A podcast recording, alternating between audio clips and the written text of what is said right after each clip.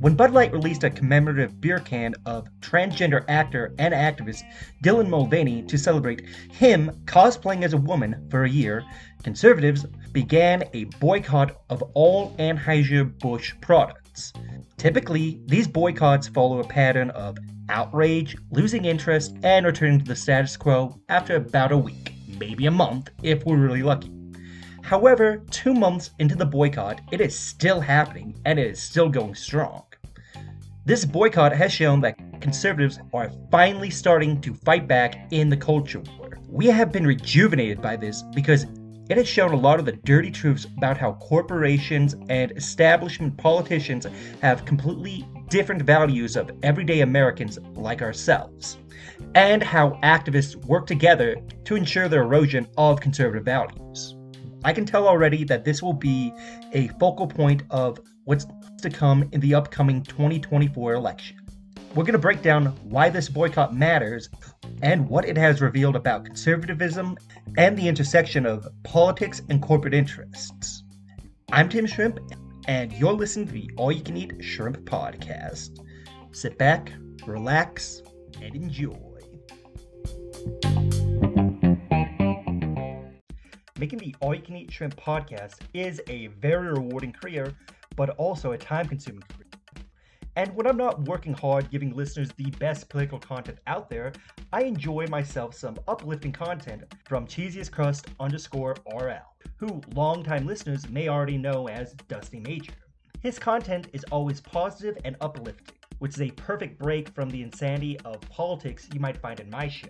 Just follow the link in the description to find his TikTok, and if you got time, visit my page too while you're at it. That's cheesiest crust underscore RL on TikTok. First, let's break down what has actually happened. Anheuser-Busch, the owners of Bud Light, decided to promote transgender TikTok star Dylan Mulvaney for pretending to be a girl for a year with a promotional beer can sent in late March. This ad did not go well. Not only did it come off as condescending to Anheuser's main audience, but Dylan decided to take his opportunity to promote himself by making fun of March Madness. And it came off as kind of sexist by playing the whole stereotype that women don't know nothing about sports, and Dylan Mulvaney is clearly a woman because he plays into these stereotypes. The company's stock began to quickly tank, losing $3 billion by mid April. It is now May, and the company stock is still on the decline, with bartenders on social media claiming that they are seeing a huge decline in Bud Light purchases at bars. In fact, a recent TikTok video came out of Fenway Park where there are literally no lines for Bud Light beer. Like you go to Fenway Park, you get you go to the stands for specific beers, and all these beer companies they have lines all the way around the block, while it is a ghost town for Bud Light. Turns out once you insult uh, the sports crew, they tend to not want to buy your product. And Anheuser-Busch has also been doing a lot of damage control for the last few weeks. They first tried releasing an advertisement claiming that Budweiser is part of the American spirit. They even busted out their iconic Clydesdale horses for the commercial. However, hopping on to the company's official YouTube video of the commercial, the 6,000 dislike ratio is proof that conservatives saw through the charade. And the fact that Budweiser is actually trying to mitigate some of the damage actually ticked off a lot of LGBT rights activists for backtracking their support for Dylan Mulvaney. One of the big damage control things they try to do was was releasing a memo saying all they did was give a single can to a single influencer. They did not want it to be a campaign, and they more or less said they didn't want to be associated with if someone like Dylan Mulvaney, once they, they realized how toxic this individual was. As a result of the backtracking, LGBT groups and gay bars are also starting to boycott the sale of Bud Lights. So basically, you're getting hatred from both of anti-gay traditional conservatives and far-left uh, LGBT activists following through with a boycott of the brand. With backlash this strong, Bud Light's marketing VP took what they referred to as a forced leave of absence after the controversy, which is just corporate legalese for she got fired for screwing up so bad. One thing I find very interesting is that Donald Trump Jr. also tried to mitigate the boycott uh, by reminding people that Anheuser-Busch was a big donor to the GOP. Hop onto OpenSecrets.com and you quickly find that the beer company donated $5 million to GOP groups and elections in 2020. And despite this, people on the right did not want to let up on the boycott. And I'm not talking about major GOP politicians that will go along with party lines. I'm talking about the actual common man that goes in and votes. Basically, people who listen to these podcasts and have legit opinions but don't make policy. They're the people who are following through with the boycott and they don't care what Donald Trump Jr. has to say. They're continuing with the boycott. And people on the left were shocked to see conservatives ignore the president's son's plea and continue. If I'm being honest, this boycott has impressed even me. Conservatism as a whole has been very fractured recently, and the fact that you can get so many people to not only fight back in the culture war and win this battle is honestly impressive, and we need to keep this momentum going for 2024. And like all victories, there are many lessons we can learn. We cannot underestimate the fact that this boycott is successful. A month later, and the Anheuser-Busch company is still dealing with massive damage controls with one single partnership with Mulvaney. In fact, a leaked letter from the company was sent out to their wholesalers saying that they never meant to cause controversy with their partnership. They were quick to blame their own marketing team, going as far as saying none of these marketing folk have ever been to a NASCAR race, football game, or rodeo. Anheuser is so worried about the backlash, they're even offering a free case of beer to every employee in its wholesaler network. This is all evidence that chaos is brewing for the company. They're firing members of the marketing team left and right because Anheuser knows they're tanking not just in sales, but reputation wise. Anheuser knows its base of conservative men are passing the beer for companies that agree with our values. Anheuser is backtracking hard on its partnership with the TikTok star by trying to iterate they sent him a single can not available for sale to the public. It honestly does seem like they knew the marketing strategy would lead to trouble from the very beginning. They just failed to see how much trouble it actually would cause. They just assumed that people would again follow a pattern of outrage, temporary boycott, then return to normalcy after a brief period. That clearly is not the case. The one thing I love about this boycott is the fact that it unintentionally brought some attention to why these companies actually feel the need to advertise to LGBT communities at such a high degree that it actually hurts themselves in the eyes of their already established customer base. Believe it or not, these companies very rarely try to expand their base to exclusively LGBT people. What they're actually doing is trying to protect their Corporate Equality Index score, or CIE. In short, a lot of investment firms like BlackRock, Vanguard work alongside the George Soros funded Human Rights Center, or HRC, scores all major companies on how supportive they are of LGBT issues. They actually have the power to go to these companies and make demands of them or risk having their CEI score lowered. A company that gets a perfect corporate equality index score of 100 gets the coveted label of best place to work for LGBT equality. And according to the New York Post, 15 of the top 20 Fortune 500 companies have this title. And these companies are more than willing to fulfill these demands purely out of the fear of the bad press of losing their pro LGBT rights status. It's why a lot of these companies with these high scores tend to mistreat their workers. A good example is Amazon having one of the worst turnover rates of any company purely due to how it treats its employees is deemed one of the best companies for LGBT people to work for. Having a low corporate equality index score also risks private equity firms like BlackRock and Vanguard coming in and voting CEOs out of their positions and replacing them with their own people, as well as the value of your company dropping altogether. Basically, saying support our cause or risk losing what you truly value money. And as far as the companies are concerned, this has never truly been about supporting people like Dylan Mulvaney. It's always been about money. A big reason why Dylan Mulvaney was a brand ambassador for so many products is because his producer is working hand in hand with the HRC to make sure Mulvaney is front and center, getting paid a ton of money for his brand, and more importantly, getting a lot of exposure for their movement. So don't be surprised if you eventually see C. Mulvaney trying to make his return to a big Broadway show in the near future. However, this has proven to be a double edged sword for Mulvaney and his movement. Honestly, Mulvaney, just like most people, expected conservatives to give up after a few weeks and things would just return to the status quo. But that is clearly not the case.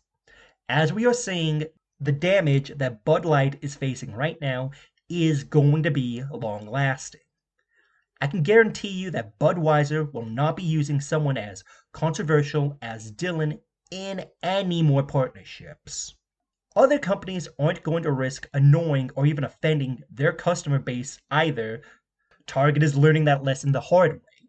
After news broke about the retail chain releasing tuck friendly swimsuits targeted specifically towards children, the backlash in Twitter after just a week was enough for Target to not only pull the product off store shelves, but to hold emergency meetings to deal with the backlash. And even when these companies retreat, it's still a losing strategy for them.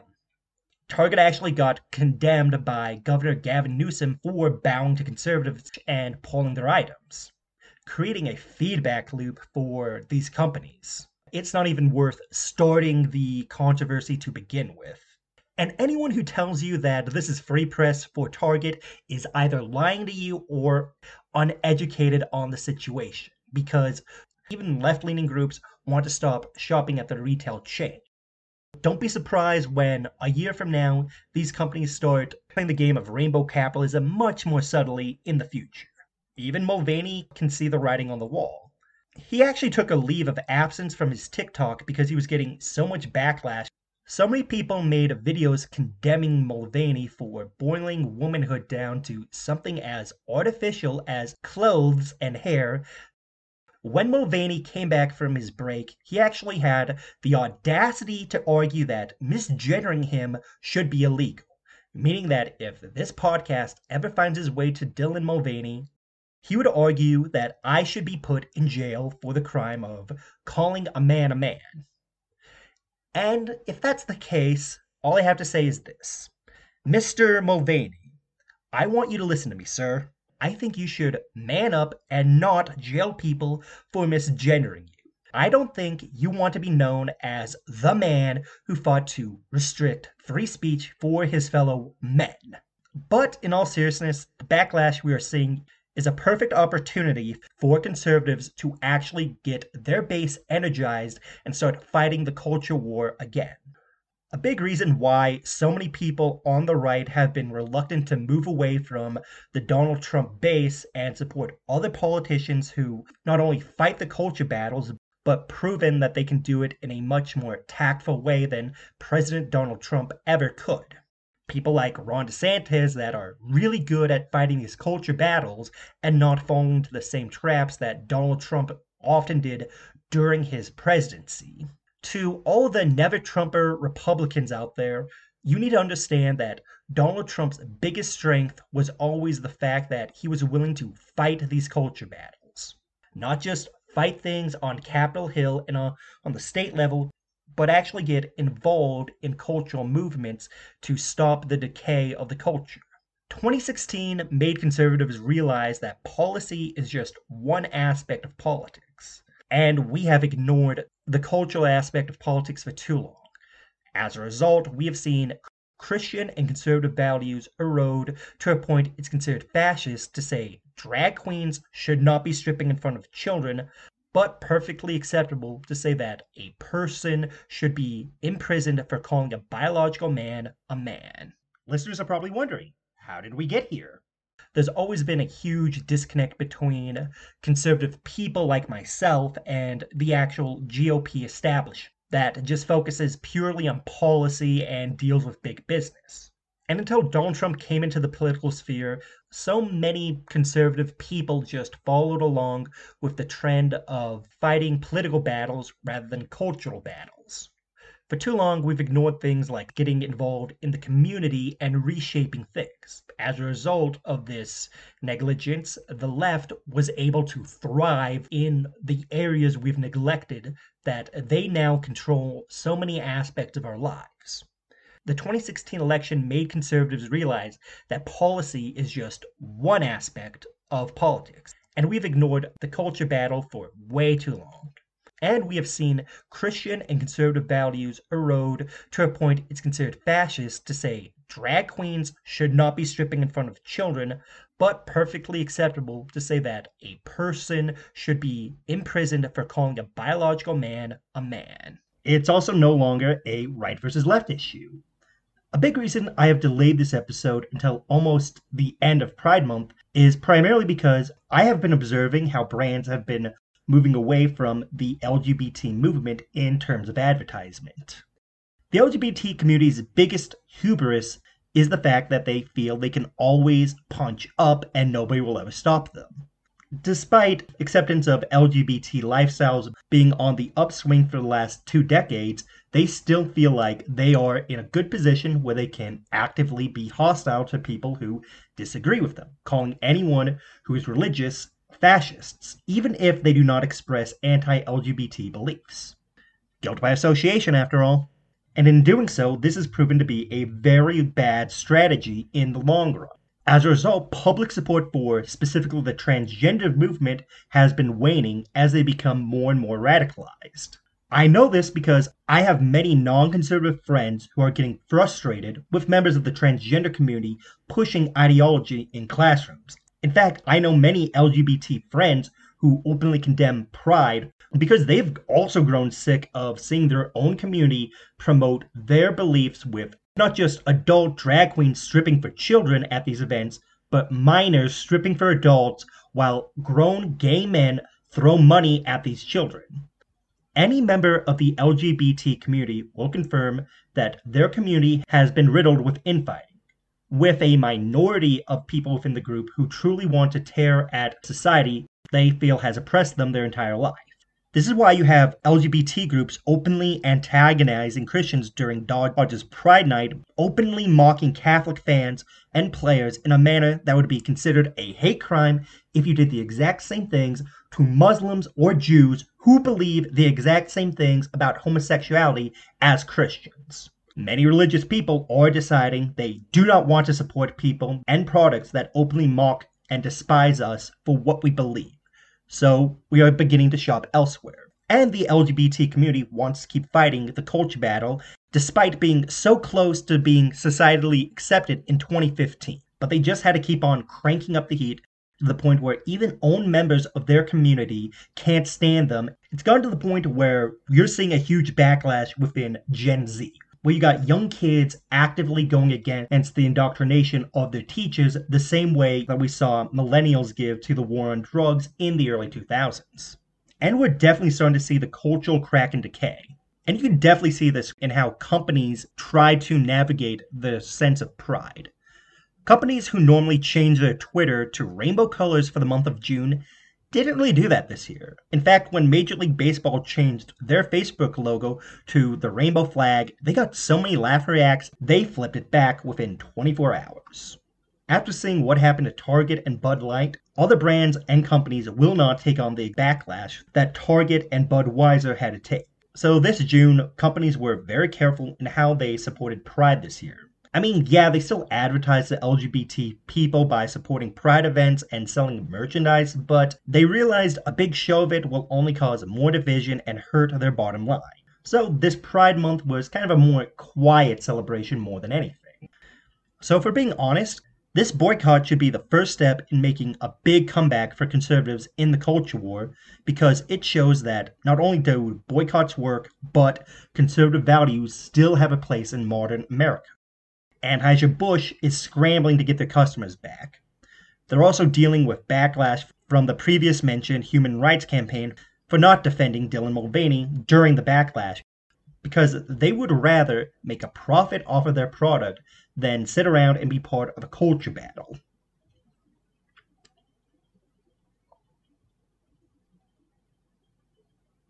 While trying to protect their CEI score, they pissed off their customer base, and the exact same people they were trying to please got insulted, and they are also mad at this company. So they basically pissed off everyone and got nothing in return.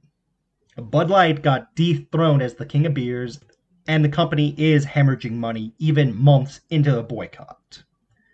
Ideally, this boycott will be taught in marketing classes, helping future business people realize that you need to know your main audience. And conservatives should learn to stay united and keep their values at the forefront of this culture war. The 2024 election cycle is coming up, and this needs to be the first step in conservatives fighting back against companies that actively hate our values. But they will still make big campaign donations to GOP leaders so that they will be fine in whatever happens in the 2024 election.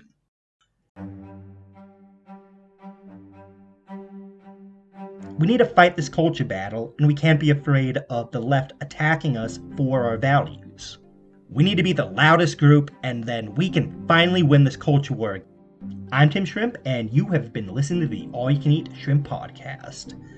And I hope you had your fill.